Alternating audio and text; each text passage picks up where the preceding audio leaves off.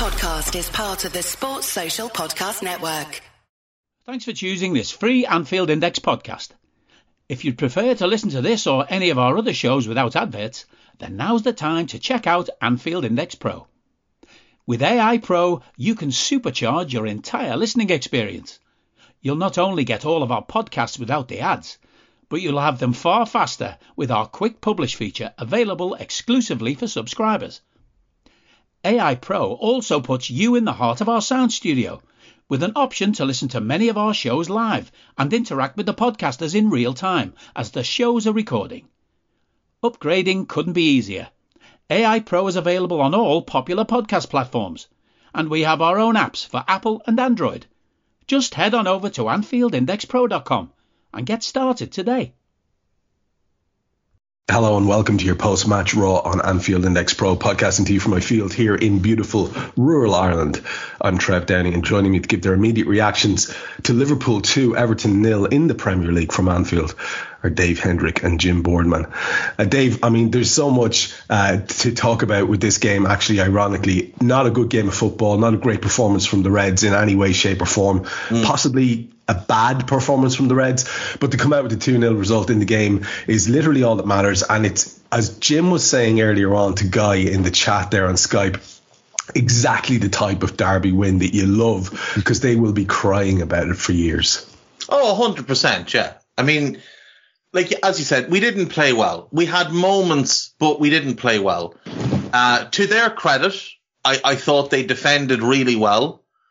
I actually think Dyche did himself in by going so negative at half time, uh, by going to that back five, by bringing on Michael Keane. I thought, you know, bring on Patterson for Harrison and go the rest as is and you'll be okay. You can go 4 4 1, stick Doucouré right wing, McNeil left wing, Big Phil up front, your two in midfield. And, and you can still sit in, you can still defend because you're defending really well with your two banks of four as is.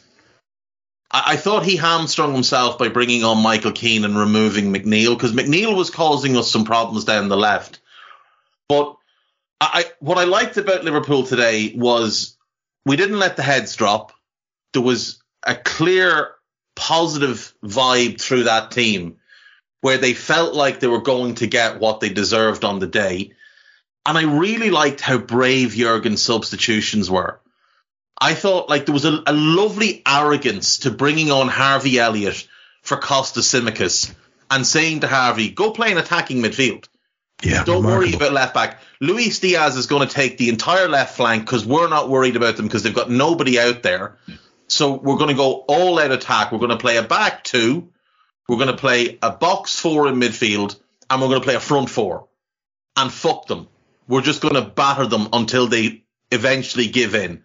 And the belief we had was that they would give in, which to be fair is understandable. They're not a good team. That's their sixth defeat in the Premier League this season. And they've had a pretty favourable run of fixtures. Like they've already played Fulham, Wolves, Sheffield United, Luton, and Bournemouth, and they've only got seven points. They've lost six games. So we knew we were better and we stamped home the fact that we were better. We continued to play. It would have been nice to see us be a bit more inventive with the ball. That's the, the real knock I'd have on us today. I thought we were very predictable at times, but as, as you and Jim said, that's exactly the type of derby win you want. It showed as well that we can we can play in the muck. It doesn't need to be everything is perfect, and we've we've shown that all season. When the games get tough, when things are not going exactly as we want them, we can still grind out those results, and that's a really promising sign. It, it, it really and truly is a promising sign. And and Jim, I know you're a lot closer to the case than myself and Dave and Guy are, and uh, we saw Jay uh, doing us proud there for um, uh, on the wasn't it BT promo ahead of the game. Um, your old mugger from your podcast, uh, Tommy's, And you guys in particular will be reveling in the next few days because it is a really pointed thing. And I, I don't think people fully get it. Uh, we all have a concept of what bragging rights are, but there's a degree of relief uh, also that that's that factors in where you you get a little bit giddy. I know myself, having been around the city for a period of time after Derby wins, um, it, it, there's an extra pep in the step, Jim, and it's lovely that we're the ones continually now. What is that? Something like one defeat they've managed in 18 derbies, something like that. It's a, it's just basically what we do, uh, and it's it's it's wonderful to be in this run. Yeah, because I mean, you, you, I mean, growing up, it was definitely not as um, one-sided as it is now. You know, no. and um, Monday mornings, going into school, going into work, whatever, you'd be like you know, you'd be dreading going in if you if you'd not played well, if you'd lost, and it kind of that still stays with you, no matter how good you are as a team, no matter how high you are in the league table, how far apart you are from each other. I mean, all those cliches are true about the form, but going out the window, and I feel sorry for whoever it is it keeps landing on. But it's it, it's true. It does. It goes out the window. These games um, can just just be nothing like a sign of how the season's gone for either team. Um, you know, often you'll see Everton well, they do. They treat it as the biggest game of the season. Um, but then, you know, when Liverpool are, are, in the mood, so will they. But then, you know, I don't know. We've seen so many derbies where the referees have kind of let things go. and We've had loads of fouls and stuff. But it's that. It's all that stuff that goes on afterwards. And I think the thing about them losing today and referees getting a mention I mean, after the this season we've had so far as well, um, you know, we were I was starting to worry that we were sounding like them. You know, we were talking about refereeing so much, but I think I think it was justified. Um, but an Evertonian, you'll bump into an Evertonian, you'll be having a conversation, and out of nowhere they'll draw, they'll just draw, come up with this memory of um, of a free kick that happened. Nothing really, you know, it wasn't awarded in the 80, 18th minute of a game that would have changed everything um, eight years ago or something, and it, they're just obsessed with it, and it's just I don't know. I mean, you find yourself trying to have sensible conversations with them and ending it laughing. Because um, the, I mean, they're all right when they're on their own. We, we said this on, on Scouser Tommy's a lot. You get them one on one, there's a more reasonable blue in front of you. Um, but then they still kind of eventually just can't resist sort of the anger and the bitterness starts boiling. And um, and in a way, you know, this this is the thing I said about Liverpool is shit happens in a game, things go against you, bad refs, offsides that shouldn't have been awarded, whatever it is, um, missed chances, fluky goals, moments of exquisite skill from the other team. It doesn't matter. You go behind, you have a hard thing, you've got to react, you've got to say, shit, well, it's not going to change now. We've got to change it ourselves. And to me, that's been Everton's problem since those decades ago when they stopped winning things, stopped winning trophies, because something goes against them. And it's like, that's all they focus on, the thing that went against them. And to be fair to them, we weren't quite as bad on that on that way today. But you just know that in the aftermath of this, it will all be about the refereeing decisions. It won't be anything about. I mean, I'm not. When, I, I actually said at the end we deserve to win, and the reason I said that is I think we were the, the team that most wanted to win, um, even though they were a little bit more adventurous, if you like, first half. There was there wasn't many times in that game when I thought Everton have come for a win you know they've come to maybe sneak a point, um, maybe sneak a win if they're very lucky. But I just don't think they came for a win, and and to me that's what gives us the the, the chance to say we deserved it. And also, also they can't blame it all on the ref, you know. Um, and I think as as uh, as Dave said, we did what we needed to do, you know, about winning, winning. You know, we did enough to win, and um, we can analyse the game all we want now, but I just know the next time I speak to a blue, nothing that we talk about here will be really concentrated on. It'll be all the referees, and, and you Jim, find yourself laughing.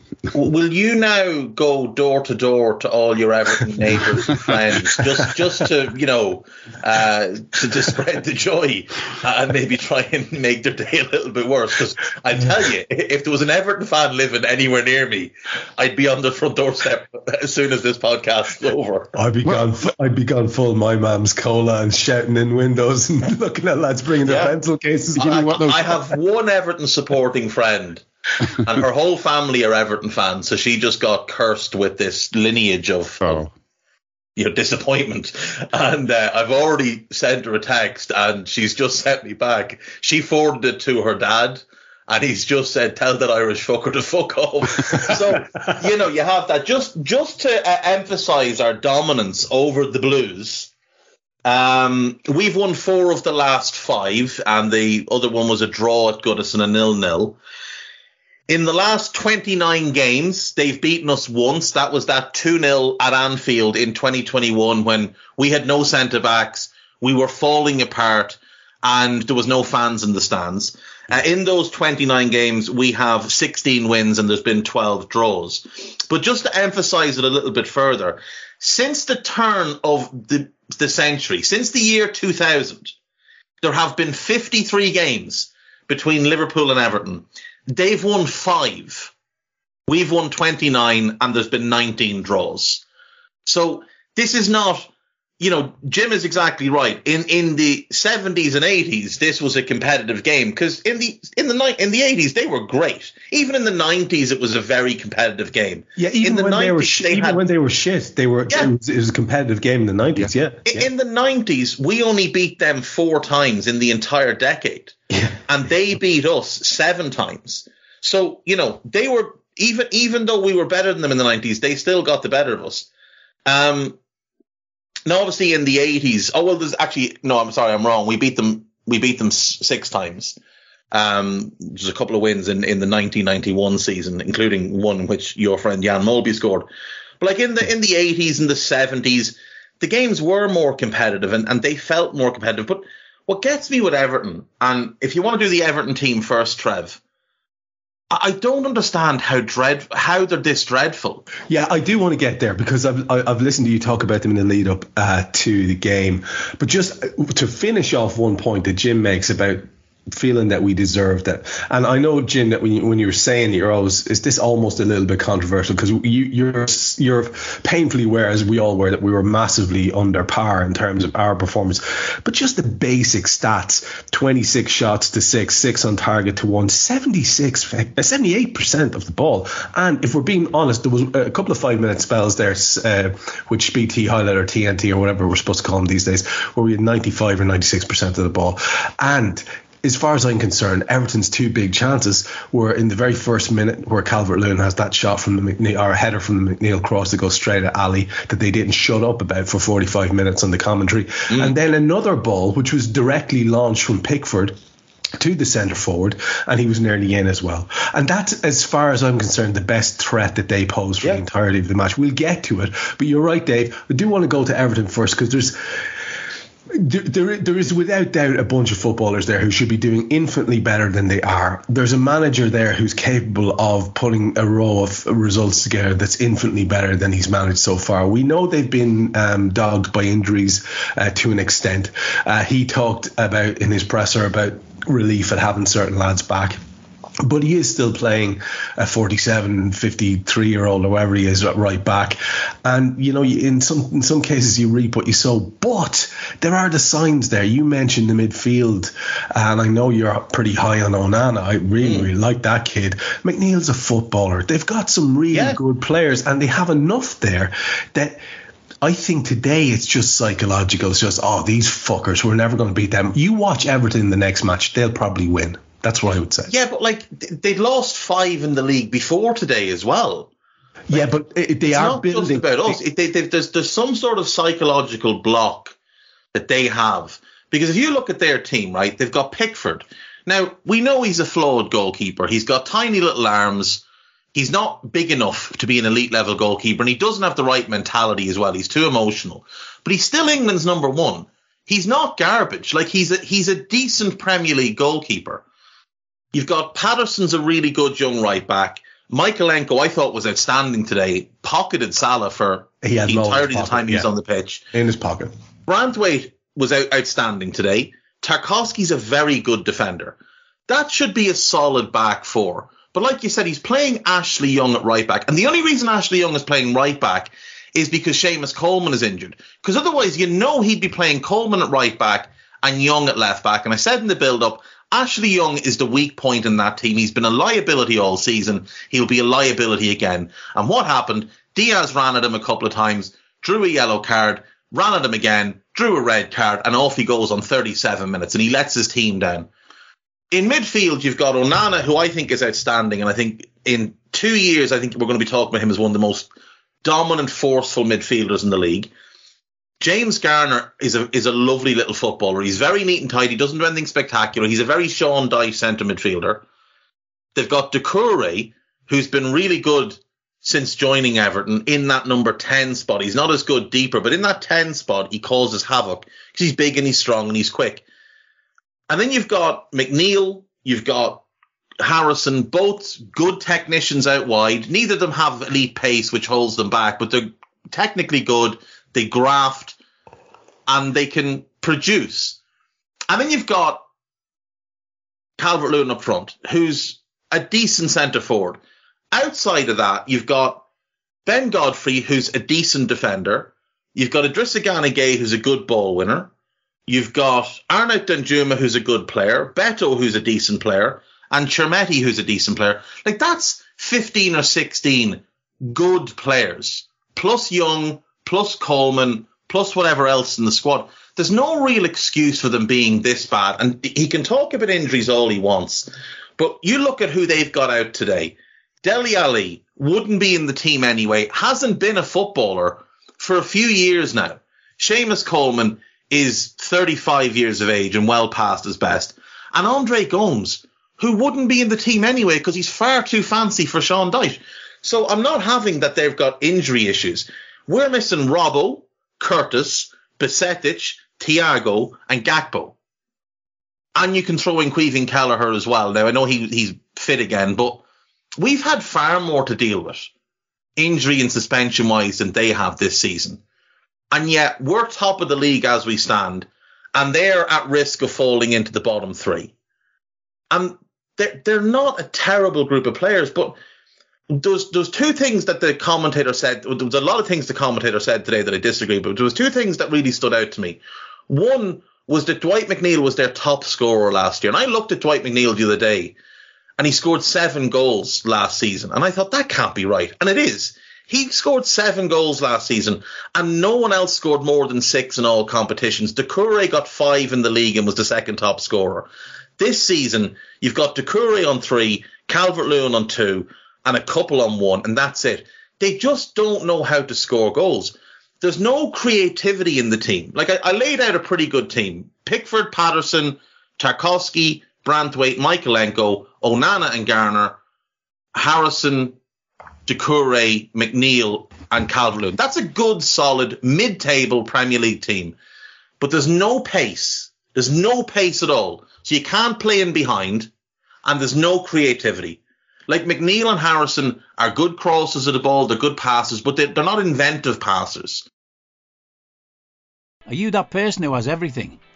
The coolest merch and those must have fan threads?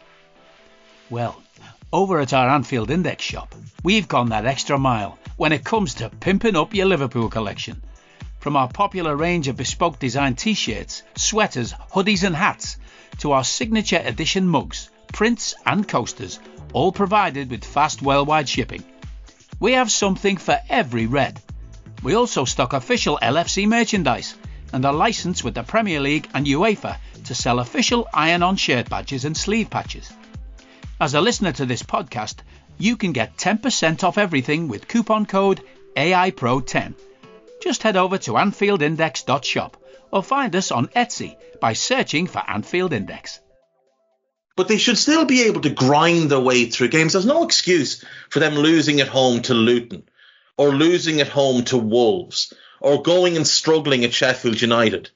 You, how does do those results happen when you outplay Bournemouth, who are a better footballing team than the three teams I've just mentioned, and you go to Brentford, who are having a poor start to the season but are a good team, and you beat them pretty comfortably?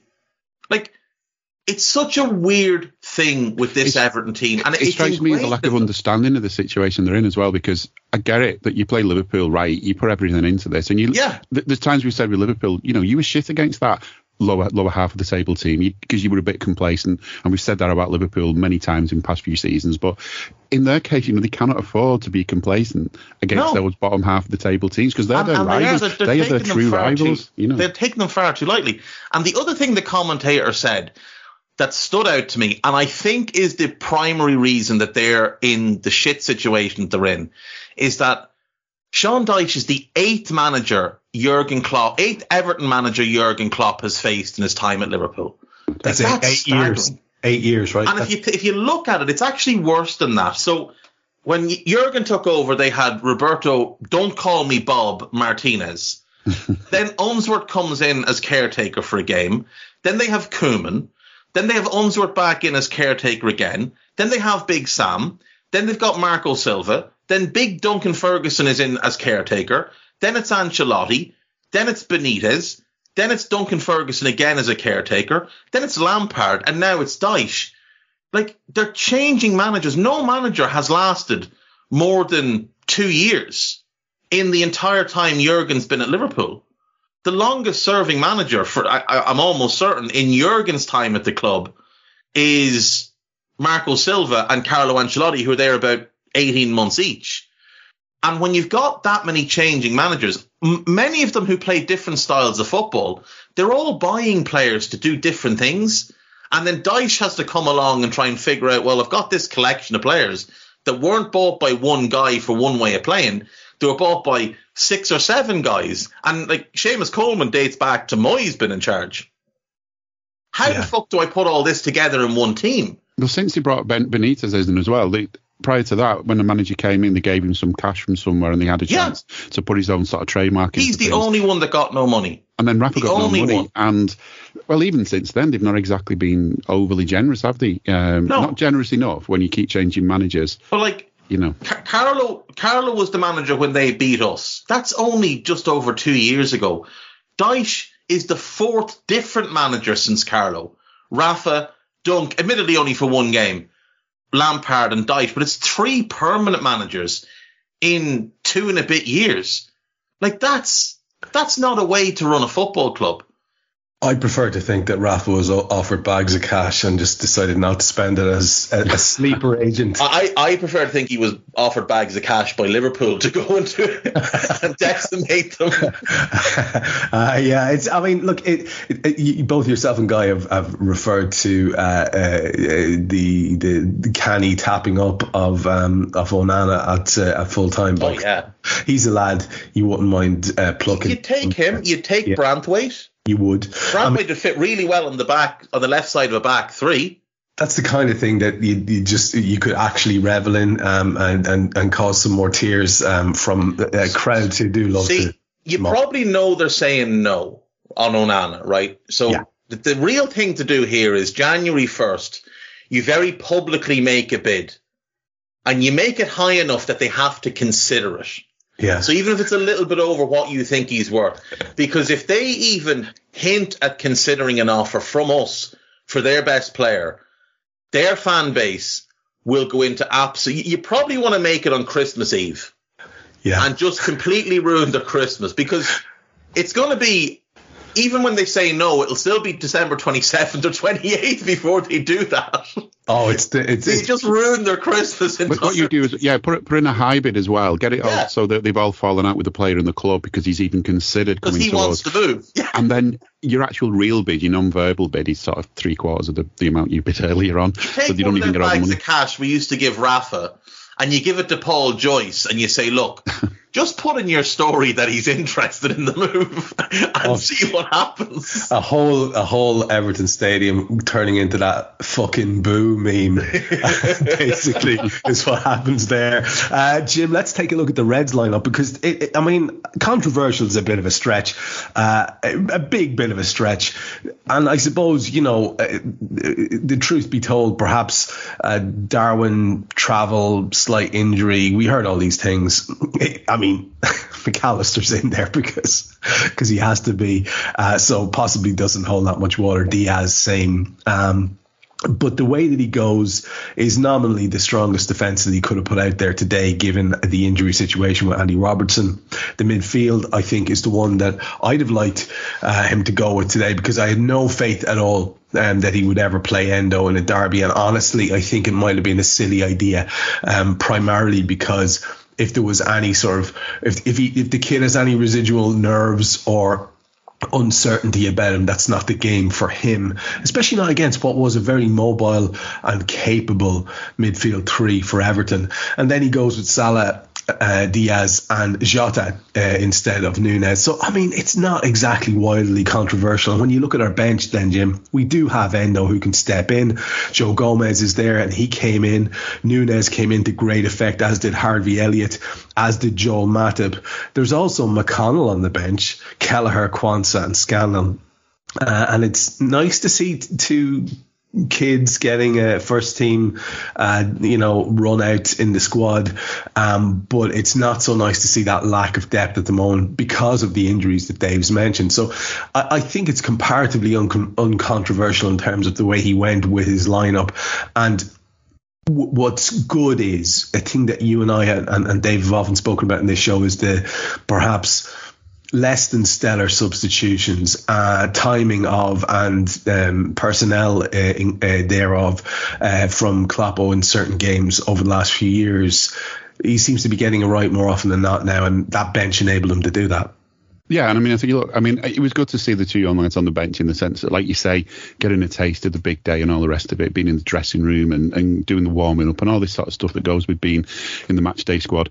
Um, but yeah, um, we don't want to be seeing those names kind of, I wouldn't say forced on us, but um, you, you, want the bigger names. And I think in the end, you, you, basically got four substitutions that pretty much the only four you were you were likely to to sort of want to make out of what was in there.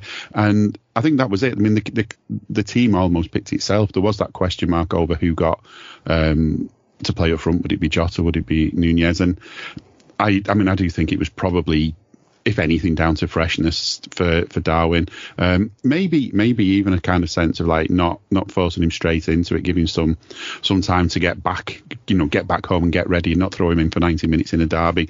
And I don't know, maybe also worries about, you know, he's got a bit too much of the sort of the South American temperament come back into him, and he might sort of react too easily in a in a derby if they're playing that way. Um, definitely think the back four most of us would have picked. Um, there have there have been shouts for whether Gomez could maybe play at left back, especially with us playing that kind of um, game where where Trent's not part of the back four for for big sections of the game, and the idea of having a sort of more centre back headed, left sided defender um, might work. I know he's not left footed, but you know that was another option. I think we might have seen. And in the end, we did see it kind of for the last bit of the game because, yeah. you know, we, we got the opportunity then to try that out. And at the start of the game, I was thinking if this goes really well, we'll try these two young lads out. But in the end, what we got to try out was to see, you know, what Gomez was like. And that's something they can go and analyse now and see if that's, if that's a way forward because, um, I mean, people are worried about Costas. He's, he, he can be as good as Robbo when everything's going well, but we still have those little little worries about him, and I think that's fair enough. In midfield, McAllister as well. I think the fact we've not really got anyone other than Endo that you might say could kind of play, I don't know, the deepest part of midfield, then it feels like this. It, it, feels more and more to me that this has been a deliberate idea from the off to kind of shape him into this type of player. Unless we've got someone lined up in, in January, which is another option. Then I think today you might as well keep going with the experiment, um, see how it goes. Because like you said, putting Endo on would probably be more of a risk than sticking McAllister in that place. And I can't really complain too much about him today. I think he had a couple of dodgy moments, but um, it does frustrate me though that we're kind of we're kind of weakening the talent to me. Keep mm. playing him back there, but if needs must, needs must. Um, I think, um, you know, yeah, yeah. I, th- I, think that's a really good point, and it's, now that you've brought that up, I just want to bring Dave in on this because again, this is something that I, I'm not sure. I've heard you talk about it for a while, but it was obviously one of those topics that everybody just went on about. So you have to address it in your daily shows. But more recently, uh, I've seen people I mean, they're pulling out their fucking galaxy brains from under the desk and plugging them in, Dave. And they're talking about, um, you know, how this idea of a number six is nonsense and uh, we don't need a, number six. And if uh, Mac Allister does McAllister things, then it's fine. And I've seen long, lengthy arguments and uh, I'd, I'd, like to say articles, but I, I barely read anything anymore because yeah, it's not that good. And I just, I just, it's the, it's the debates between these. I don't know. Um, like I say, Galaxy Brain's the kindest thing I can come up with for it. Um, people who are trying to suggest that we definitely don't need uh, a, a, kind of a ball winning defensive midfielder. Absolutely not, because you know we're, we're fully equipped, and it, these are the kind of people who are cackling along with uh, Kloppo and and certain others uh, in the wake of his like, what kind of midfielders do you want? We've got them all this time last yeah. season, and and I just think I just think it, it, it, it, feels almost like a passive aggressive slap around my chops as someone who regularly says, well, we clearly wanted this type of player. We fucking nearly broke the bank for mm. a certain uh, type of player. We were linked with the likes of Doucouré so strongly that it's not a joke. So, uh, you know, we know we went for too many before. So we clearly are after these types of footballers. Maybe not, they don't necessarily have to be lads who go around kicking lads up in the air and just only win the ball, but lads who have a certain type of profile. It's not too much to say that we would benefit from one of those, at least in squad rotation, for fuck's sake. But it seems as if this justification process needs to go on. And I just found it really disingenuous, Dave. I really do there's some people that are just completely incapable of thinking for themselves, so they just decide that everything the club does is perfect and Jurgen can do no wrong. It's very clear that Jurgen wanted a holding midfielder. There's a reason we bid 111 million pounds for Moises Caicedo to move him into that position with Dominic and Alexis flanking him. Like you said, we went all in on Tchouameni a couple of years ago. There's a reason that when Jurgen Klopp has had success, he's had Fabinho, and before him he had Sven Bender at Dortmund, and before him, he had Sebastian Kehl. Defensive midfielders. There's a reason that when you look at the teams that have won the Premier League, you see Paul Ince, you see Tim Sherwood, you see Roy Keane, Emmanuel Petit, Roy Keane again, Patrick Vieira, Roy Keane again, Gilberto Silva, Claude Makélélé, Michael Carrick, John Obi Mikel. Now he's lesser quality than all the rest, but played that role fairly well. Michael Carrick again, Fernandinho, Michael Carrick again, Fernandinho again, Nemanja Matic, N'Golo Kante, N'Golo Kante, Fernandinho, Fabinho, and Rodri. There's a reason that when you look at the list of teams that have won the Premier League, with the lone exception of John Obi Mikel, because Tim Sherwood, by the way, historically underrated as a player because he's a clown, but a very good holding midfielder. Even go back before that and look at the Liverpool teams and the Everton teams in the 80s. Look at the Leeds team that won the last Division One title before the Premier League with David Batty sat at the base of midfield. Look at the teams that have won the Champions League. Look at the teams who won, who dominated La Liga with Busquets and Casemiro. There's a reason that all of these teams have had a great holding midfielder. And you can look back through the history of the game. Go back through the 60s, the 70s, the 80s, and the 90s, and every great team has a great holding midfielder. Every single fucking one of them. There's a reason that Man City lost Rodri for three domestic games and lost all three of them because he's their most important player. Fabinho was incredibly important to us when we won the European Cup and Premier League. When Henderson had the best run of his Liverpool career for four months in the title winning season, he was playing in holding midfield and he was playing the best football we'd seen him play since the 13 14 season. And that helped us. This idea that, oh, we're looking for multifunctional midfielders because you read it in a Melissa Reddy piece yeah. Because what was the phrase? It, what was the phrase? A progressive destroyer. What's the phrase? Some sort oh. of yeah, progressive destroy. I there was. It's it's a word salad. It's one of those pseudo intellectual phrases that doesn't actually have any meaning on the pitch. It's like when people used to say Glenn Johnson gets us up the pitch or yeah. George Henderson sets the tempo. These are words that mean nothing. Chat GPT's come up with that, hasn't it? A hundred percent it has. A hundred percent it has. We won't win the league this year. And the biggest reason we won't win the league this year is because we don't have a great holding midfielder. The biggest reason that Virgil had such a tough season last year is because the midfield disappeared. The biggest reason the midfield disappeared was because Fabinho fell off a cliff because the fella to his right had fallen off the cliff the year before. But we were able to carry him because Fab was still brilliant. And as soon as Fab wasn't brilliant, we fell apart. And we're getting away with Alexis in there right now. But there was even moments in that game today when Doucouré just drove past him, when Onana just drove past him. And they're the games you're going to have issues in. And, and I disagree slightly with Jim because I think Endo Endo's not good enough to start for Liverpool. Like why we signed him, I don't know. He's a solid squad player, but that's about it. I don't understand why we gave him a four year contract either. That just seems foolish. But this is what Jurgen wanted, so Jurgen got him. But I think Endo defensively is significantly better than Alexis. Now you lose out quite a bit on the ball, but you gain off the ball.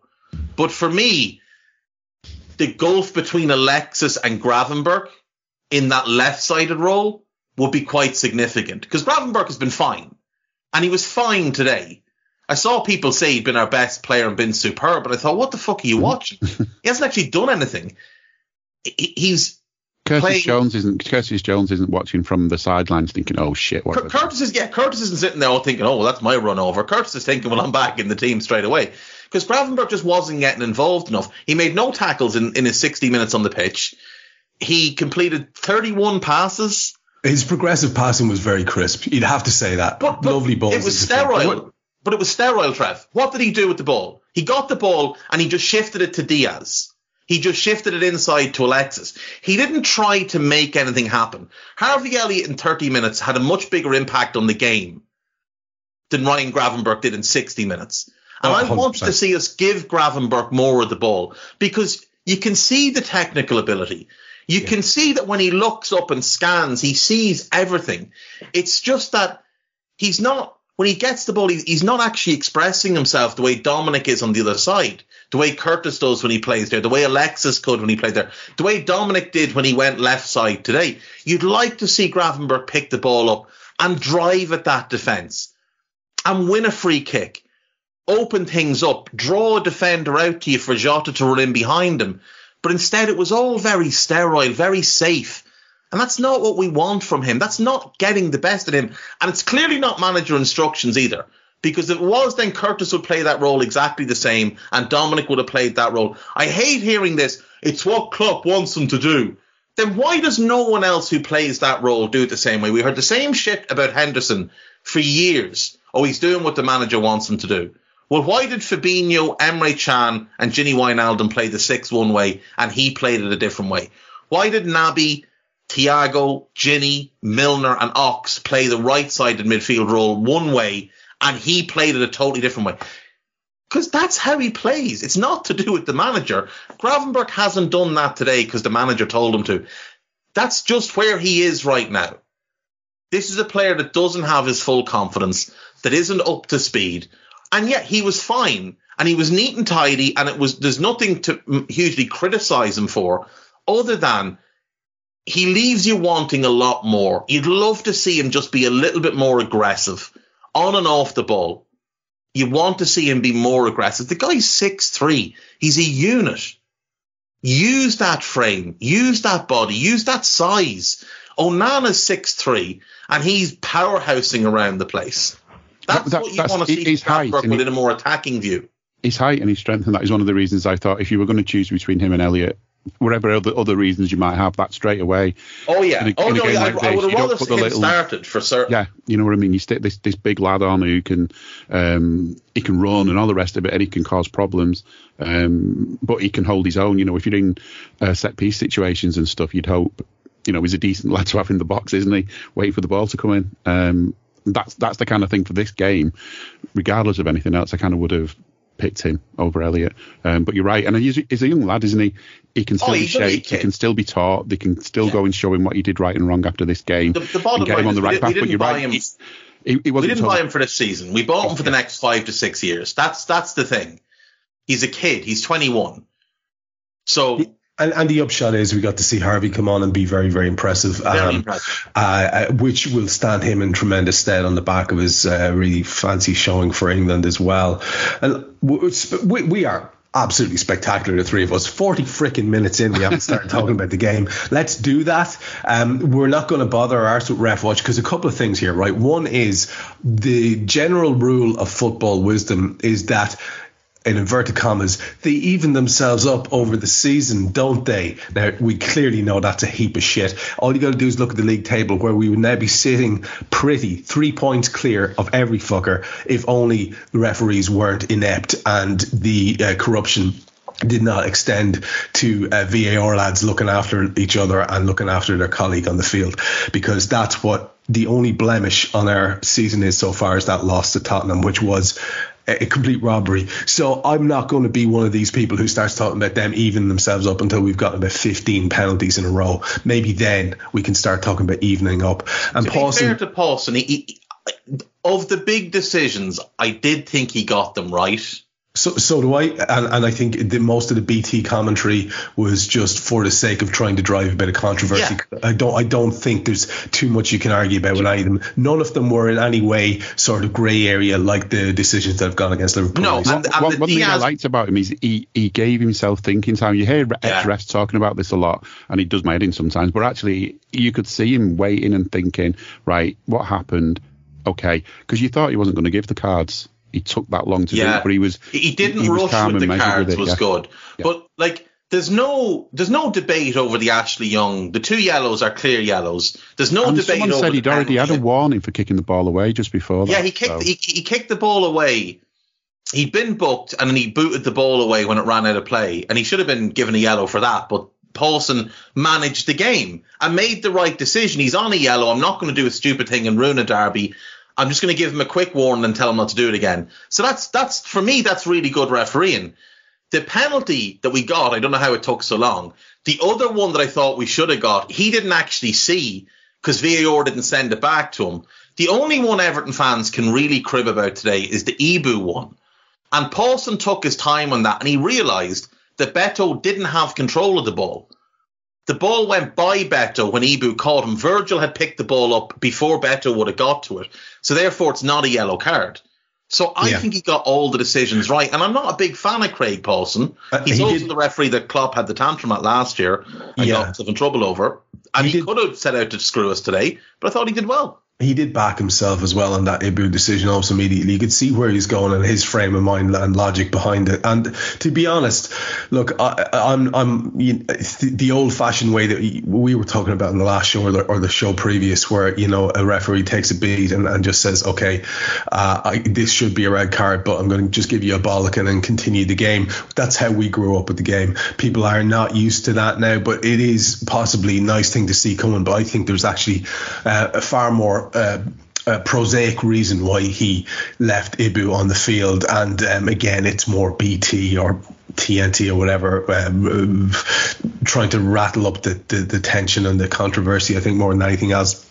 The first half is an interesting thing because we begin with arguably the best opportunity that Everton had in the whole game, right at the start of the game, where McNeil managed to hook across a nice ball into the box, and Calvert Lewin is there um, and gets a free header, which goes tamely enough at Ali, and that comes from them pretty much closing down our playing out from the back from a goal kick, where Ali put the ball ball down and we tried to play our way out from the back, the usual thing that we do, hoping that they're they're going to make a mistake, but actually it worked in their favour. They they get that um, little bit of a turnaround, and it ends up with a decent opportunity for them in the very very opening seconds which you know in that can have a massive bearing in a game. Three minutes in is a good move from us.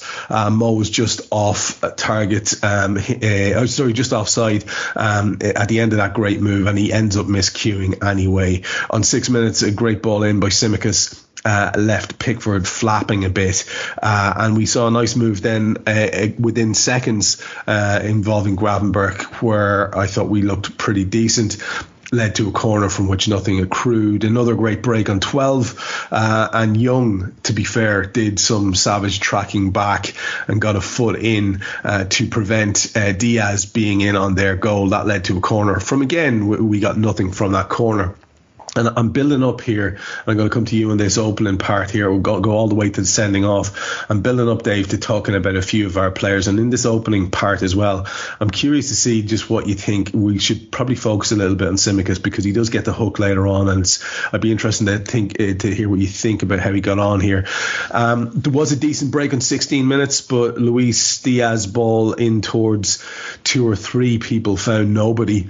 Uh, and Onana did very well to get back again. Um, he looked, like we said earlier on, quite bright and mobile. 17 minutes in, uh, Young picks up the first of his yellow cards for a foul on Luis Diaz.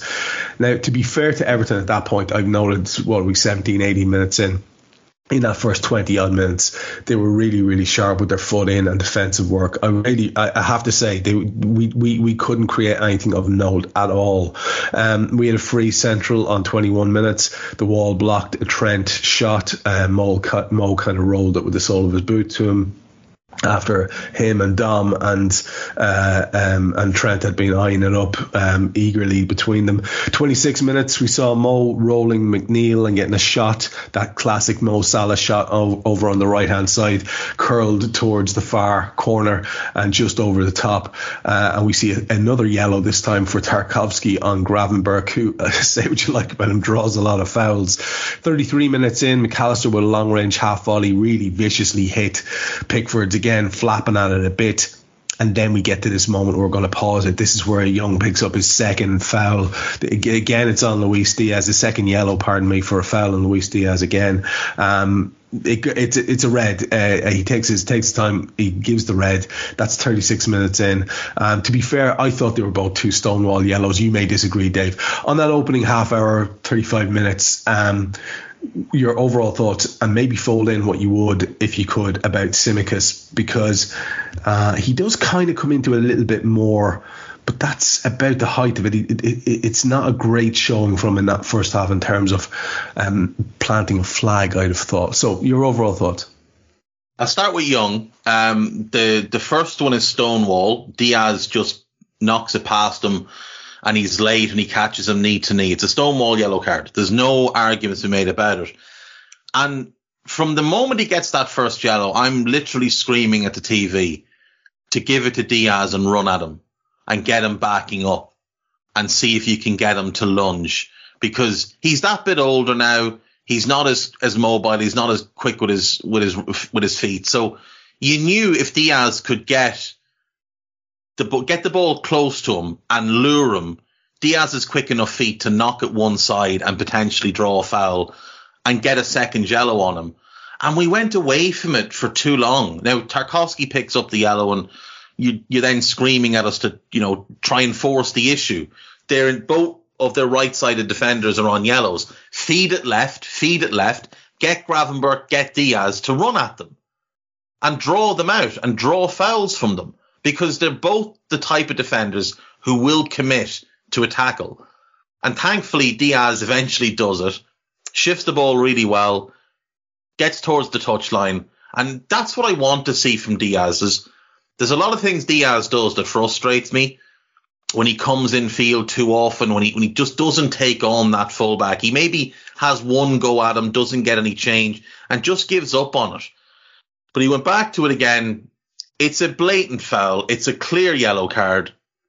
I can't see how he can have any complaints, especially when he's already been given a warning for kicking the ball away. So I can't see how he can have any complaints. And he walks off in a huff and he screams at the fourth official, who had absolutely nothing to do with nothing to do with anything. The fourth official isn't the one who caused you to make two bad tackles and get two yellow cards. Dyche is having a tantrum, but there's no complaints they can have over this. They're two blatant yellow cards. It's a red card. Off you go, son. Um, as far as Liverpool in that first 35 minutes, wasteful is what comes to mind. The final ball was just off time and time again. We had two or three really good counter attacks where we had like 3v2 and 4v2 advantages. And the final ball just wasn't there. Diaz had one that was just he underhit it. He needed to play it into Mo's path, and he kind of played it into Mo's feet. If he played it in front of him, Mo just runs on and hits it. And it was getting frustrating. You know, the, the Dominic's final ball wasn't great. Trent's final ball wasn't great. There was a lot of good play in the middle third from us. And I thought we were doing a really good job at kind of snapping into tackles early, Alexis and Dominic and Trent and the, the forwards tracking back in and we were winning the ball back and turning them over. And our defence, after those shaky maybe first 60 seconds or so, I thought Virgil just settled in. I thought Virgil was imperious today. Ibou had a bit of a shaky one, but it was just frustrating because we were clearly the better team. You felt like a goal would come, but it was one of them where you know you're thinking this this might be a long afternoon where we don't score till the 70th minute, and, and as it turns out, that's what it was, the 75th minute or whatever. But that was with 11 men. When they went down to 10, you were kind of hoping it'd come sooner.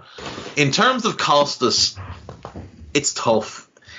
The first delivery he had was exceptional, and you mentioned it. Pickford came out and flapped at it and made a mess of it and he had one other really good one from a set piece, and then it all went really badly. The thing with Kostas is Kostas is really good at crossing on the run. So if you play the ball into his path and he can run onto it, take a touch out of his feet and whip the ball, that's where Kostas excels. Where Kostas isn't good is when he's been in, been asked to kind of initiate that attack, when he's been asked to be a part of the build up he really needs to be just on the end of things to whip whip the ball in. His passing's not very good. It's a little bit loose. He doesn't have like an explosive first step. So when defenders get close to him, he can't really create any separation for them. So he ends up turning back and feeding it back to Virgil. And that kind of stuff will always get the crowd a little bit annoyed.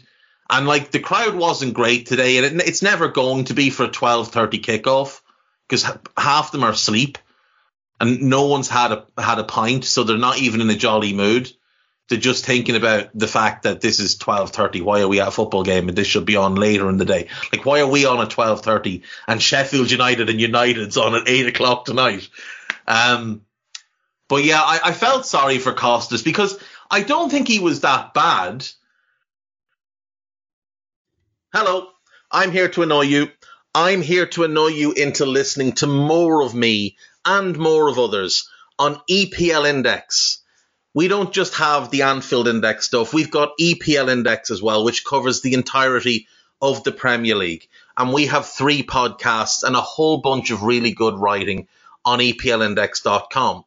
The podcasts are my own two footed podcast, which is every day at 4 p.m., Monday through Friday, covering the whole league. We have a tad predictable, hosted by Tadiwa. You know Tadiwa, he does Anfield Index. He presents a tad predictable before every Premier League match week. And then Kevin DeVries and his crew on the EPL roundtable, they're every week after the Premier League match week. So make sure you listen to everything we're doing on EPL Index and follow us there on Twitter at EPL Index. Thank you. Bye bye. He just wasn't good the problem is Kostas is still being compared to Andy Robertson circa 2017 to 2022 and not Andy Robertson of 22 to now. And the gap between them isn't big. Robbo's decision making and his final ball have dropped off significantly. Defensively, he's dropped off significantly. But Robbo still plays with that fucking hair on fire type of nature to him. And that gets people excited because it looks like he's, you know, really involved and he's doing good things. But when you boil it down, like the difference between Kostas' performance today and some of what we've seen from Robertson this season wasn't massive. Wasn't massive at all. The issue for Kostas was he made a couple of silly fouls and the ref got on at him and the, his teammates started to get at him. Virgil was barking at him. There was one on Harrison where Harrison plays the ball like 10 yards inside our half over on the touchline. No danger at all. Plays a sideways pass into Garner or Onana. And Kostas is just late and catches him. And he didn't need to make the challenge. And Virgil, Virgil roared at him. And you could see him get really flustered. And Klopp was barking at him as well. And I think his head just went a little bit. And he just looked a shell of himself from then on. Whereas up until that point, he'd been okay. It was just, I think his head just went a little bit. Uh, this is why he's not the first choice because if we had another really good left back at the club, I think Robbo would have played a lot less over the last two years because he has declined. But they, they watch Kostas in training every day. We we see him when he plays. Part of it is he comes in cold into the team and he's it takes him a few games to get up to speed. But he gets one opportunity and then he's out the team. It's the same that used to happen to Ox. Like if Ox got three games in a row, the first one would be bad, the second would be okay, and the third one would be great. The problem was after that first one, Klopp would often just take him back out of the team, put Henderson back in. Before the same thing at left back. Before I let you go on this, because I do need to barrel on with the rest of the game, uh, the the decision to hook him though has to f- factor into this conversation. You might as well have it now. Yeah. I don't, I don't know about that. It, it, it, does that strike you as the kind of thing that's going to help a lad keep his um keep his confidence? It won't help his confidence, but it was the right thing for the team. Yeah. Like he, Klopp can explain it to him in, in, in terms of look, we, we, were going all out attack. So one of the defenders had to come off and it couldn't be Ibou or Virgil. So it had to be you. And it's not like a thing that we took him off and replaced him with another left back. So I don't think it'll hammer him as bad. If if we'd taken him off and put Calum Scanlon on, who's 18, in in as another left back, I think that, or even Joe Gomez, I think that would have damaged his confidence a lot more. Yeah. But yeah, when you're saying to him we're playing two four four now. Yeah, it's like, that's exactly okay, it. There isn't a left back in that, is there? So yeah, yeah, we're going to at the back, lad. You're right. like the other mental. factor in it might be that he might have to play in midweek in the Europa League. So maybe he knew he was only going to get 60. Maybe the plan was Gomez on on 60, and then just the state of the game made it so that we had to br- bring on Harvey and go more attacking. Kostas might have already known he was only getting 60 because we've got Europa League in the week. And Klopp might not be ready to throw in Calum Scanlon because Luke Chambers is also injured. So the only two left backs we have fit are Kostas and an 18 year old kid who I think has played once for the first team as a sub. So that might have factored into it as well. I think so. The rest of the first half post the sending off, you'd like to have seen us turn the screw. And I guess there were efforts made. There was a good break in 39 minutes, uh, um, and Trent has a half volley on that um, p- period of, of time, just over the top from about 25 yards. McNeil, however, has a good turn and shot in 40 minutes and it's deflected just over the corner, comes in and Ali takes it very safely. We see another good move there where Trent plays a dangerous ball across the face of goal. Again, nobody there. A dangerous corner by Tsimikas, Again, nobody there. Uh, 44 minutes. Dom has a shot off target uh, from distance. Uh, they add two minutes to the first half, which is interesting considering they add nine to the second. Um, Pickford puts a ball over the top to Calvert Lewin, and he's nearly in just at the death of that first half in the injury time.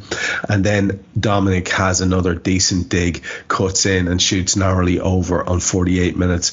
And Jim, to start the second half of yourself, and we'll take it all the way up as far as where we go one up. Um, they make some changes, and the way they decide to go is to bring on Keane and Patterson for McNeil and Harrison, and it's obvious from that what it is that um, Dyche is intending. Uh, you don't need to be um, too profound a reader of the game to see that he's looking to uh, hold on to the, the, the, the, status as as it was at nil nil and maybe see could they nick something on a on a set piece or whatever. Um, very um, importantly picks up a yellow card on 50 minutes. Uh, high in their half, actually, he's stopping a potential counter attack. Whether it was necessary or not, I'm not sure, considering how far up the field he was, but he does it anyway. 51 minutes, there's a couple of chances for both Mo and Gravenberch, shots successively blocked by Tarkowski, actually. I think he got both of them, which led to a corner. The ball broke to Trent. His shot was blocked. And it looked as if we might be turning the screw a little bit.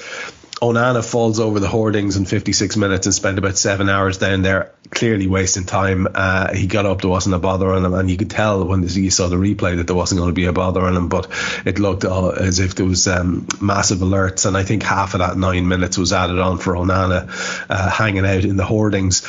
Um, on 60 minutes, they bring on Beto for Calvert Lewin, which is pretty much a straight swap, and we bring on Darwin and Harvey for Gravenberch and Tsimikas, and we've already kind of flagged up that Tsimikas change, um, but it's incredibly in the way that Klopp sounded, I think unintentionally arrogant when he was asked in the presser about the run against Everton, and he said, "Oh, one win in however many 18." He says, "Oh, it's one too many." Uh, in, that casual arrogance again seemed to come across here in these uh, substitutions. It's it is mad. It it is basically flagging up. We're going to go two at the back, which you've got to love. Um, these wanted Ibou sent off then on 64 minutes. It is a cynical foul that he that he that he does to break up uh, a, a a break for them on 64 minutes, and I think you wouldn't have been surprised to see him walk, uh, especially the way things have gone for us this season. And possibly you could say that he should have walked. Um, our manager reacted to it quite quickly. Uh, there is a token effort in between from Darwin on about 65 minutes, but on 65 minutes as well, Joel is brought straight on for Ibou Konaté. And for once, I actually found myself in agreement with the dopes on, on, on the telly commentary because that's clearly what, let's get that lad off quickly. Um, I don't think that was a sub that was in, intended on if it hadn't been for um, Ibou clearly getting away with one, um, and we don't need anyone walking any kind of tightrope in a derby if you don't have to have that. Dyche got a yellow card for having a moan about that decision. And at that point, Jim, and you might factor this into your into your conversation as well, because you've been at the at the ground more than any of us. And it, Anfield was like Dave has rationalised why, and it's perfectly perfectly I'm perfectly in agreement with it. But it it was kind of almost embarrassingly quiet at times in the kind of way that you just go, maybe somebody do something. It, it just felt uh, oppressively quiet on about the 70 minute mark. And we saw then, I think Dave had, uh, I was t- talking about this one earlier on when he talked about the other penalty shout, Patterson on Luis Diaz on 71 minutes. It goes to VAR, no penalty is given. Now, the replays, Jim, would suggest that Patterson doesn't make any contact with the ball at all, but does make contact with Diaz. Now Diaz might have exaggerated the last little bit of his fall, but to me, it's it looks very much like a penalty. And I'm I've, in my ear, I've got Rio Ferdinand and Ally McCoist saying, "Ah, it's very soft," but that's what an '80s footballer would say. Mm-hmm. Um, so uh, again, interesting to hear what you think on that.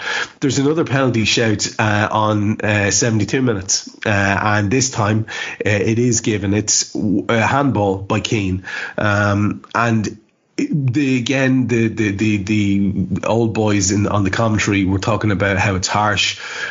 He has his arm outstretched. Um, he doesn't make any sort of jerking motion to try and take it away, which you quite often see when a ball's coming, or to pull the arm into him, which you quite often see when a ball's coming. So if you're holding your arm out, um, I think it's it's fair game for that penalty decision to be given. That's my take on it. VAR sends Pawson to the monitor, and he decides it is a penalty, which Mo absolutely hammers home with great aplomb. Up to that point, Jim, your thoughts? Anything you want to pick out of that in particular? Yeah, I mean another penalty incident as well, which I, I, I don't think it was a penalty, but we didn't see a proper replay. It was right at the end of the first half when Jota went on a little fancy little run yes. and then got brought down in the yeah. box, and that was one of those where they said, "Oh, VAR will check it," and to me there wasn't enough time from when the ball went dead and they blew blew for half time and the play's already starting to go off the pitch for him to have actually checked it. So I'd like to know if they did, because I don't think we got to see replay. That, that might just be because the ref had blown and TV had gone into the full on. Um, let's just talk about the end of the match and zoom in on different players mode, you know, like they kind of do. But I don't know, maybe, maybe I, I don't. In real time, it didn't feel to me it was going to be a pen, but I just feel like shouldn't it have been checked? Um, and again, yeah, with with Diaz, I think that yeah, it's one of those that the pundits like to say I've seen them given. Um, and again, it's one of those moments where you think, is this one of those clear and obvious things where is it clear and obvious enough to say you might have got it wrong, ref? Go and have another look. Um, and that's, I think, one of the frustrations um, with VAR because, you know, refs are going to miss things like the ref missed that handball. But having another look at it says, well, maybe if you'd have seen it from that angle, you would have thought differently. So why don't you go and get this chance to go and have a look? Um, I don't think we send them to the screens enough. Um, you know, sending them to the to the screens doesn't have to be to say you definitely got it wrong. Look, sending them to the screen is saying you might have got it wrong. Why don't you have another look and see if you're still okay with what you said? So to me, that whatever it was as a decision, why wasn't he sent to the screen? As it was, I don't think anyone watching any TV replay of that handball could have possibly said that that was a a harsh handball in the sense of what the what the laws of the game are. That was, you know, a, a, a stonewall of penalties you're going to get with the way handball is is um, is ruled these days. And I think, you know, if if, if players were wearing sort of fireproof suits, but their hands weren't and their arms weren't covered in this fireproof stuff, and there was a fireball coming at them, you, you would definitely get your hand out of the way more than he did today, you know. And yeah. and that to me, it, you might get your hand out of the way and still he still hits you, but he, he's not even trying. And no, I think you've just got to say, shit, I've, I've been done there, but that's my own fault. You know, it's you can't argue with it. It was it was one one hundred percent a pen. Um, I can imagine why they were arguing, obviously, because they're now in the full on the rest against us. That we're, we're hard done to. It just proves the whole world hates Everton. All of this stuff they're coming out with, and you can imagine it. Um, and it was good to see see Mo just come up and just um, completely ignore the markings on the side of the bottle of um, of the keeper, and just oh. you know not being phased whatsoever that the Lucozade bottle might say, you know, oh always goes right or something, just smashes it right into that corner. And, you know, a small armed goalkeeper's never going to get that, is he? So um, I just loved that, the, the, way we did it. The other thing, just quickly on the crowd, though, first half, I'm thinking there is a low atmosphere, and, the, and, and they were talking as well, saying it was a bad atmosphere. But it's like someone watching it with me, my daughter was watching it with me. She's saying there's times when she's noticed the commentators seem to be kind of shouting a little bit over the noise at times. I wonder and people who've been looking enough to go to the game today, certainly no one who had a up at Anfield Road ticket, I'm not counting you, obviously, sadly. Um, if you were at the game today, I'd like to know was the crowd as quiet as it seemed to us on TV? Because there were just times when I thought there was one moment when Everton were absolutely screaming about some decision that had gone against them, and it was so quiet the volume yet you know they were so much louder than that. I mean, you've been to Anfield, the away fans can be loud because they're concentrated in one little area, all the noisy fans kind of go into one area. Whereas at Anfield, when you're at home, your fan, your noisy fans are kind of spread out, aren't they? And it doesn't have the same intensity. Um, and there was one other bit as well where they were showing different clips from different parts of the stands, and it was louder while they sort of, you know, homed in on that view. I think they had the volume lowered because maybe I don't know, maybe they're worried about too many shouts of blue shite and other bits of language, but I, am not saying it was as loud as it could have been for a derby. There was definitely a half 12 people have got hangovers or can't be asked attitude, but that's understandable. But I still think it was louder than it came across. So uh, I might be wrong, a bit of a theory, but I'd love to love to no, know people who got there, you know. Yeah, I think that's a really good shout. Actually, I think that's a really good shout because that would be that does make sense. That not necessarily even done in a cynical way, uh, but that there, there could be some sort of volume adjustment things because you know again uh, comparatively uh, flat atmosphere, there's still always something going on in the background. There's always somebody trying to get a song going. It just at times was so oppressively quiet that I think yeah. there might be something like that going on in terms of volume adjustment.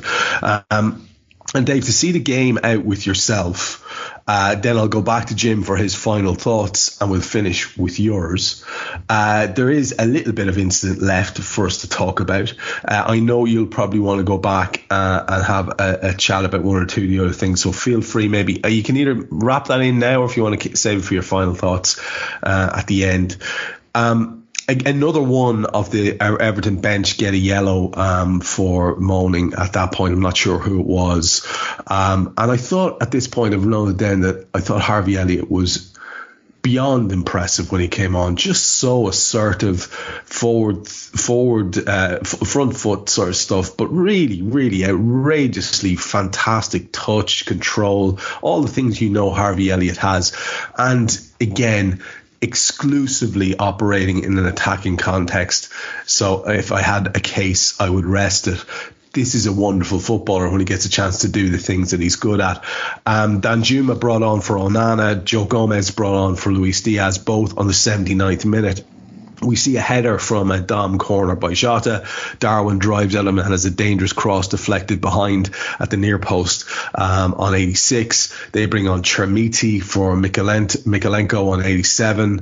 Uh, another effort from Harvey, this time from distance on 89. Really, really good dig. Lovely cut in and hit, and it's just going under the bar. Fantastic uh, effort by the tiny armed wonder to get his paws to it and tip it over for a corner, which we again got nothing from.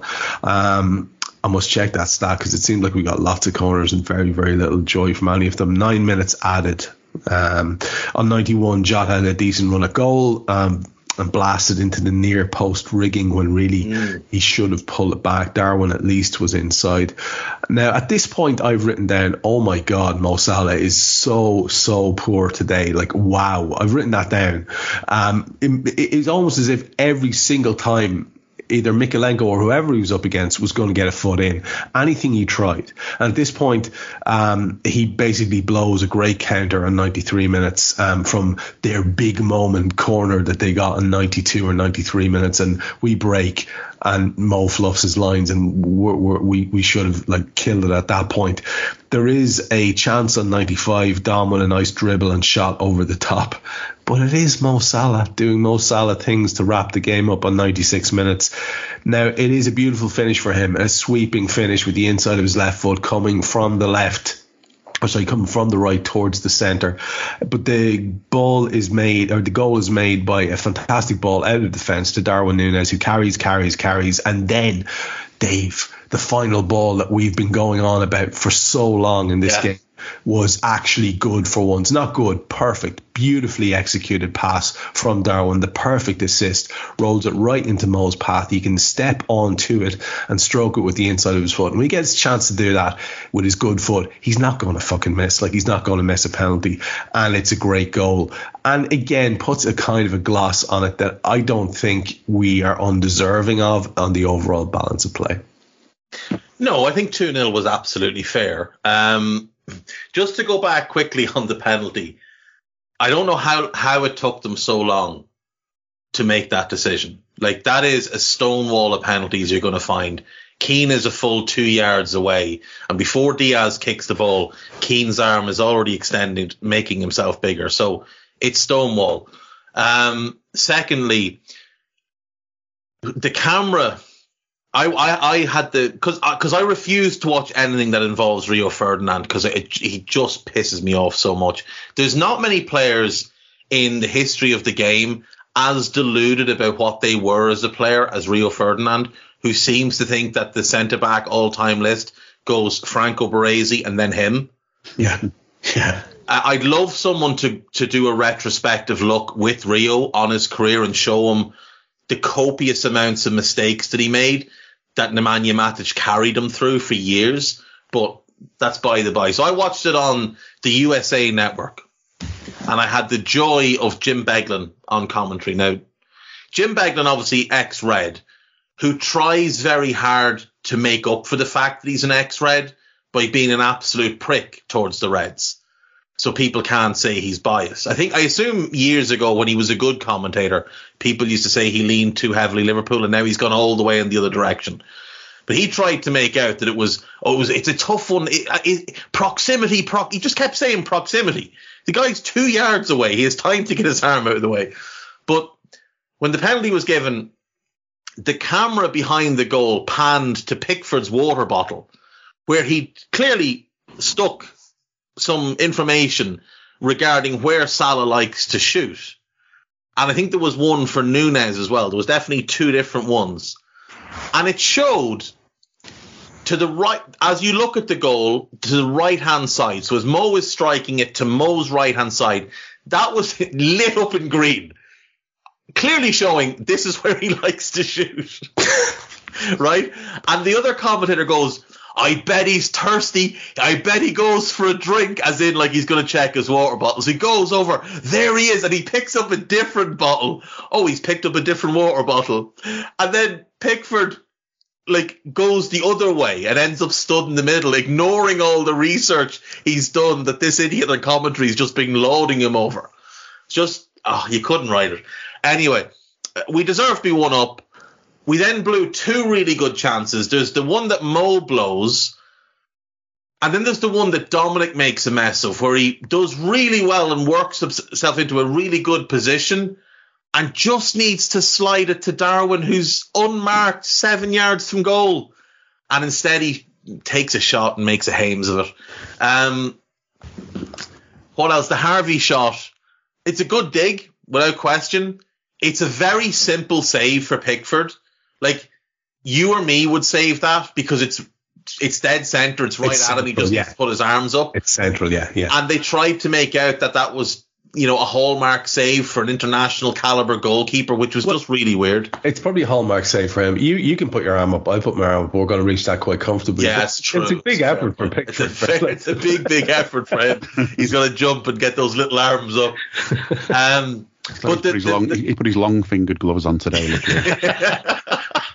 He's got chopsticks glued to his fingers, puts on bigger gloves. Um, but the, the the the second goal, like it's a lovely. I'm not sure who plays the ball to Darwin. Is it Alexis that gets it clear to Darwin? I'm not sure. I wanted to find that out myself. And Darwin does brilliantly. I mean, he does absolutely brilliantly. He drives and he drives and he drives and he makes it so the defender doesn't know what he's going to do. He doesn't try and come more central. He doesn't go wide. He just drives straight. And he makes that defender choose, are you going to come to me or are you going to stay with Salah? And he waits until that defender thinks, fuck it, I've got to go to him now. And he slides the perfect ball to Mo, perfect weight, and Mo just knocks it home. And I saw someone, I can't think who, so apologies. Someone on Twitter had said, last season Darwin makes a mess of that. He overhits the pass or underhits it or puts it behind Mo or something. This shows the development in Darwin's game. And I thought he did well when he came on. I thought him and Harvey did really, really well when they came on. Harvey was very involved in a, in a lot of good stuff. Um, and look, we fully deserved the win. Oh, the, the last thing, two things. Uh, when the referee blew his whistle, there was definitely at least 30 seconds left. But Darwin plays the ball to Harvey, and Harvey is literally in on goal with Mo to square it to if he wants to. So the ref saved them from conceding a third with that final whistle. And the other thing that I wanted to mention was when Dyche got booked. I don't know if you saw it. I don't know if the he turns round and he starts. You know that thing people do where they throw their arms out and they're like they're looking for support. And he's pleading with his own bench. Like, can you believe he's done that? And he's looking for support anywhere with his arms outstretched. And the camera goes to Ben Godfrey, Chermiti, and Danjuma, who are all just sitting there looking at him like thinking, You're a fucking gammon. Shut up and put a jumper on. It's October, it's Baltic, and you're standing there in a shirt with some weird pin on your tie and your your black armband. Put a jumper on, you gimp. Your nipples are showing, man. I don't know if they were. Literally.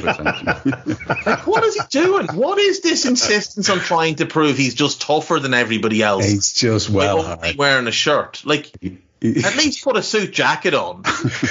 I've just seen a picture. I've just seen a picture of him in that exact outfit, a still from today. I don't know why they've got a still from today, um, attached to an article from October the twentieth. That's yesterday, and the headline from Rich Jolly is has has uh, uh, uh, what's who, who are we talking about? What's his name again? What's Sean the- Dyche. Has Dyche turned Everton into a better attacking team than Liverpool? I mean, that's impressive. You have to say that is impressive. Uh, Guy has just put something in the chat. Bobby Charlton seemingly has passed away. oh, really? Oh, that's very, very sad. I mean, he, he was 86, so he had a good innings, but Bobby Charlton is one of the greatest footballers to ever live. Certainly one of the greatest English players, if not the greatest English player of all time. An incredible servant for United, for England. That's very sad. One of those- very, There'll, very there'll be a lot of Liverpool players and, and extra from who's played against him, or you know, or even looked up to him because he, he comes from a different era of the game, Yeah. doesn't he? When I don't know, there was a different respect, maybe. You know, Oh, I mean, the two clubs. It, so. it's exactly that. The fellow always carried himself with incredible sort of dignity. I thought he's the kind of fellow you wanted to listen to Yeah. uh, when he had something to say. But then uh, I think an awful lot of people, the name will just be a name like Bobby Robson or whatever, and it not, doesn't necessarily they won't associate this with one of the best footballers ever.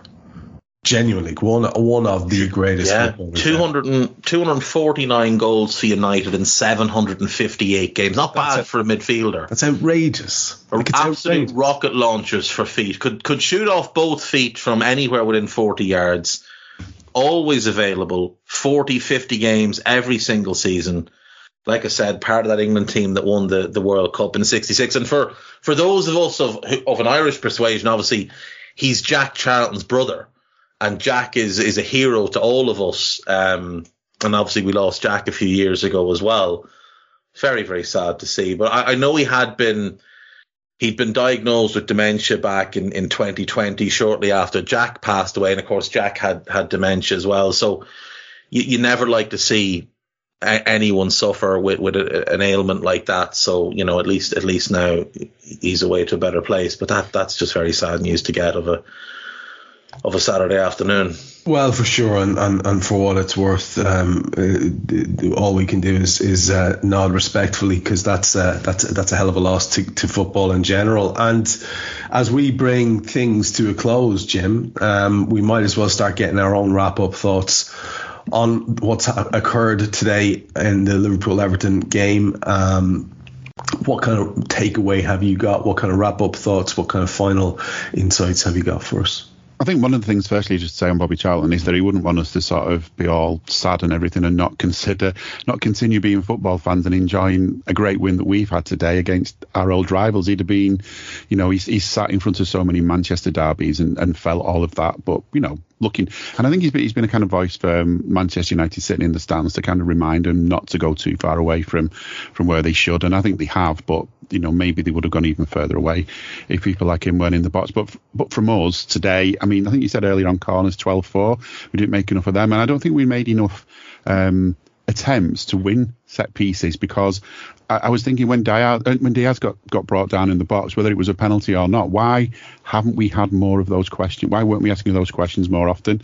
And I think that's something we need to look at. You know, is you know maybe too many too many shots from distance today, maybe too many passes. You know, maybe we needed to just get that ball into that box and run at them a little bit more because we've got players with the skill to do that. And the worst thing that happens maybe is you get a corner or you you know the best thing that happens is you get a, a goal and sometimes penalties will be thrown in in the middle of all of that. And we, to me we didn't do enough of that today especially when they were down to 10 and they were sort of you know packing the box. Let's let's try a little bit more running into the box and even running out the box and getting free kicks from outside. I'm not sure i've not checked what the set pieces stats were but to me you know in that kind of game we, we could have asked lots more questions of them in that sense but ultimately though we won. Um, I think 67 minutes I wrote down there was no urgency, no no nudge from the crowd, albeit possibly turned down. And I think you know that was that was to me was almost what what was the problem today was they came not really looking for a win anyway, and then definitely weren't looking for it after that. But we didn't really put take them to the sword once they went down to 10, and I'd like to see us do that more often in future. But on the other hand, I'm thinking, did we do? Are we just being really efficient? Are we doing just enough? I mean, the game against Spurs was was a was a travesty because of what happened with the ref. Um, the last game against Brighton, we didn't do enough. You know, we were too we weren't efficient enough then, I don't think, and that's why that ended two two. But maybe today that's what we're doing. Well, we shouldn't be. You know, I'd rather does not just be just about efficiency enough. I want us to win games three 0 not one 0 not two 0 not two one. I want us to win games three 0 four 0 five 0 um, and I think we can do it. So I just like to see us sort of get have a bit more urgency early on. And if the crowd was quiet today, um, and I get it, early kickoff and all the rest of it, you, you, you sort of feed off each other. You know, the crowd can make a noise, but the players have to make them make a noise. And then, you know, it, there's this kind of feedback thing, this this loop back that you do it together. That's why the crowd are called the 12th man, the part of the team and if you're sort of leaving them out there stood on their own, not do, not passing the ball to them, so to speak, they can't yeah. do anything with it, can they? Yeah. Um, I like the way Harvey got used today as well. I thought people are always saying what's the best place for him. You know, is, is it can he play in midfield? Can he play up front? And we don't really know where where to play him, but we know he's a talent. And I think today it kind of worked in the sense that we had an extra spot in the team, didn't we?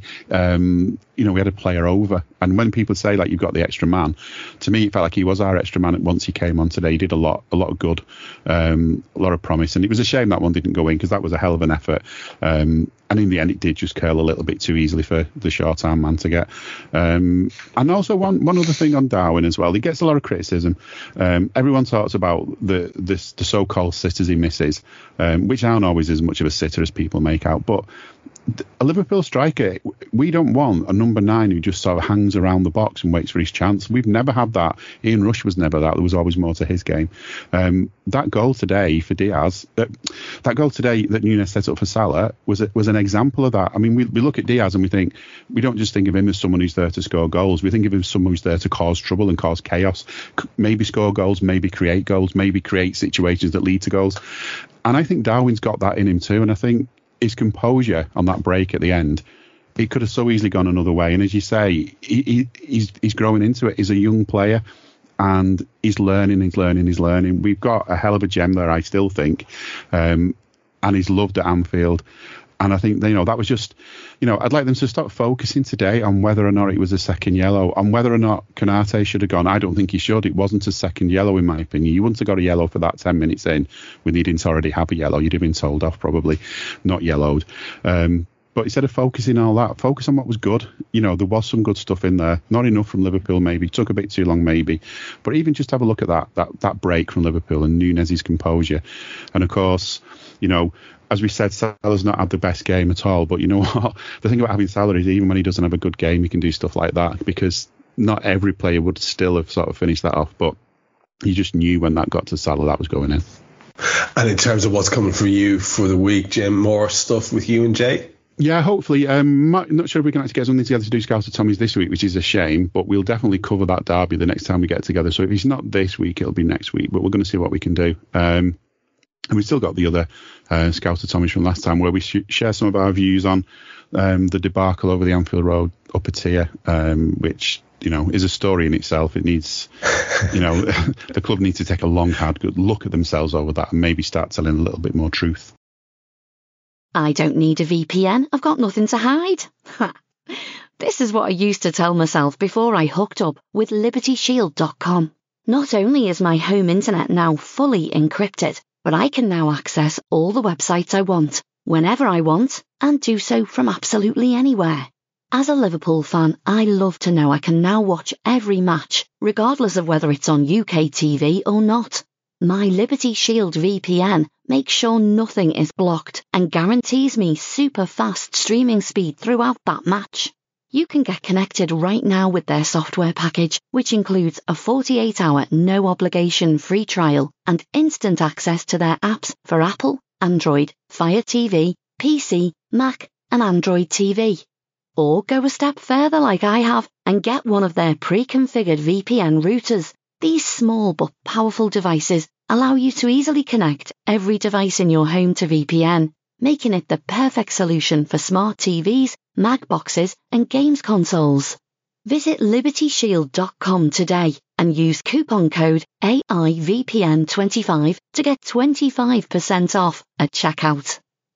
I don't need a VPN, I've got nothing to hide. This is what I used to tell myself before I hooked up with LibertyShield.com. Not only is my home internet now fully encrypted, but I can now access all the websites I want, whenever I want, and do so from absolutely anywhere. As a Liverpool fan, I love to know I can now watch every match, regardless of whether it's on UK TV or not.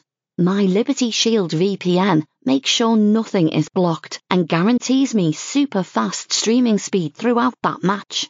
You can get connected right now with their software package, which includes a 48 hour no obligation free trial and instant access to their apps for Apple, Android, Fire TV, PC, Mac, and Android TV. Or go a step further like I have and get one of their pre-configured VPN routers. These small but powerful devices allow you to easily connect every device in your home to VPN, making it the perfect solution for smart TVs, Mac boxes, and games consoles. Visit libertyshield.com today and use coupon code AIVPN25 to get 25% off at checkout. After your teaser at the end of the previous one, I was really looking forward to hearing the two of you go at it, and uh, it's a great show, and um, people should be obviously getting their ears around that. So thanks for that, Jim. And Dave, just before we get into your final thoughts, I've just had an absolute flashback moment. Um, you might be aware of this as a phenomenon when you were growing up as a kid, but I think it was 87. I was 13 or 14, and I went to a Bobby Charlton soccer school. It was Yes. at Santry. They were quite a thing, and I was elected now because um, honestly, we were we were not we were poor. Uh, but i don't know how we managed it. We did and i got to go to this thing and it was all drills and the big the great man himself was there doing bits. And it was absolutely fantastic and you just felt like you know you got a bib uh, which you know was unusual. And you got like you, you, there was a, maybe i think there were some t-shirts and token t-shirts stuff like that. But the point was one of the greats of the game was there telling you how to take a corner or you know uh, do a drill or whatever. And it was just an amazing thing to be mm. part of. I remember it now uh, very very fondly but I, it's amazing. I, it, it, it, had gotten lost in the mists of uh, half a century of memories but um, just wanted to flag that up. Your own um, wrap-ups on today's events dave yeah, Bobby Bobby ran the soccer schools for years. As far as I know, the soccer school still exists and still is, named in his honor, and they, they do these pop up things. And obviously, when when Jack came to Ireland, he brought he made sure that Bobby was coming across and then helping train the next generation. Um, it's just I, I I'm just looking at his goal numbers, and like the guy scored 29 goals one season from midfield, which is ludicrous. Um, couple of things. Uh, Salah, yeah, poor today, but still, just he, he's just a force of nature. That's seven goals in nine Premier League games this season, which, I mean, it, it's it's pretty incredible that we're in year seven of Mo at Liverpool, and he's still bending the mind with the the production. 194 goals for the club in 316 games. The only player in club history with that type of goal return who's done better in terms of goals per game is the great Gordon Hodgson. Um, Mo is going to hit 200 goals for the club real soon. And like, that's just an incredible achievement. There's only four guys that have ever done that before. Like, the greats that we saw, Fowler, Dalglish, Owen, Stevie, who played much more than Mo, never got to these type of numbers. Um, the, you mentioning, uh, you know, you, you grew up in Ireland in the 80s and I grew up in Ireland in the 80s and 90s. And like Ireland was a poor country. There's no way around it. It was a poor country. And we're from working class families in a working class town. And do you remember like when the new Liverpool jersey come out, and you knew you couldn't have it because you, your parents just couldn't stretch to that type of. Yeah, you weren't getting it. There were knockoffs even then, though. Yeah, so back in the day, the market on the fair green and Navan of a yeah. Friday, there'd always be someone selling a dodgy jersey or two, and like they very clearly were not very good, but you had your jersey and you didn't give a shit that yeah. it wasn't a good copy. Am I alone in thinking that in an era where football jerseys have almost become like a second skin, that the ultra baggy throwback to the 90s era jerseys that the Everton boys are wearing today look like someone's just gone, we can't actually afford to buy the actual jerseys for the team. so someone get on some dodgy Chinese website and order a bunch of jerseys. They just they don't look right. They don't they don't look the right size. They don't look, look right the modern game. Have you seen the shorts as well? Have a look at them. They send you a message. They tell you where Everton are going because they've got arrows on the arrows side pointing down. oh, they're a magnificent bunch that of lads, and I really hope that era I, of, of the eighties, though, Dave, you're chatting about as well. It was like again, I remember, and then let's take a step inside into the official world of the Navan Shopping Centre. Yeah, and you'd have your done. It was Dunnes Stores. It was whatever Penneys was before. It's Penneys. It had the equivalent. You'd go in there, and instead of getting a Bart Simpson T-shirt, you could get a Bert Sampson yeah. T-shirt. Yeah, yeah. You'd walk into the shopping centre, and Colin O'Rourke Sports was on the left the yeah. third or fourth shop in. Genuine brands, yeah. And like you'd gaze longingly in the window. You yeah. couldn't go inside. I went inside. I went inside after a full summer where I'd saved up for a pair of Kenny Dalglish shin pads. but yeah, like the, the shopping centre in Navan. Me and my missus talk about this all the time. The nostalgic memories of like the maze and the little radio booth, and you know just some of the there's very few shops left. McKennaman and a couple of others, and like the the you know Dunnes and Penneys and whatever else. There's so little left from the original uh, iteration of the shopping centre, and it's just it's not nearly as cool as it was. But no, it it is just funny to think back on on those type of jerseys that you'd get because the the the, the kit for the season would come out in the August. And like your parents would have to pay for your school uniform and all that, so money would be real tight. So if you were lucky and you were shopping with your mom on a Friday because you didn't have school, you might just be able to convince her to take a wander across to the fair green and you might just be able to convince her that you'd been really good for the summer and you had to go back to school soon. So like it'd be really nice just to get the jersey, even though like now kids would wouldn't wipe their arses with it. Like they, they were that bad in comparison to the, the real one. But like it, it just meant everything at the time. we sounded like a bunch of paupers, which we were, to be fair.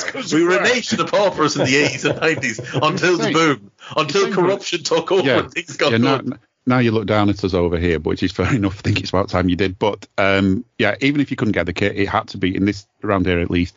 You had to have red, even you know, red t-shirt, red school bag, Yeah. red everything, 100%. um, because you you did not want anything blue near you. Um, If you couldn't have the kit, you definitely had to have red something. Oh, there's there's a there's an infamous game that we used to like. I grew up in a housing estate, so like the housing estates would play each other in like very important football matches on a weekly basis, and it was the same type of thing. We'd always wear red in our estate because most of us were either Liverpool or United fans, and there was the odd Arsenal fan. But there was one lad who didn't own a single item of red clothing at all. So we were meant to play a game against the, the estate across the road, Silver Lawns or Silver Lawn.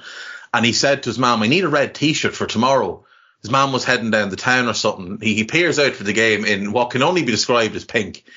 And the absolute, because obviously when you're 12 and 13, your mate wearing a pink t-shirt is just funny, especially right, back then. Yeah. And the apps, he didn't live it down for years. He was just pinky for years. pinky. He's just pinky for years.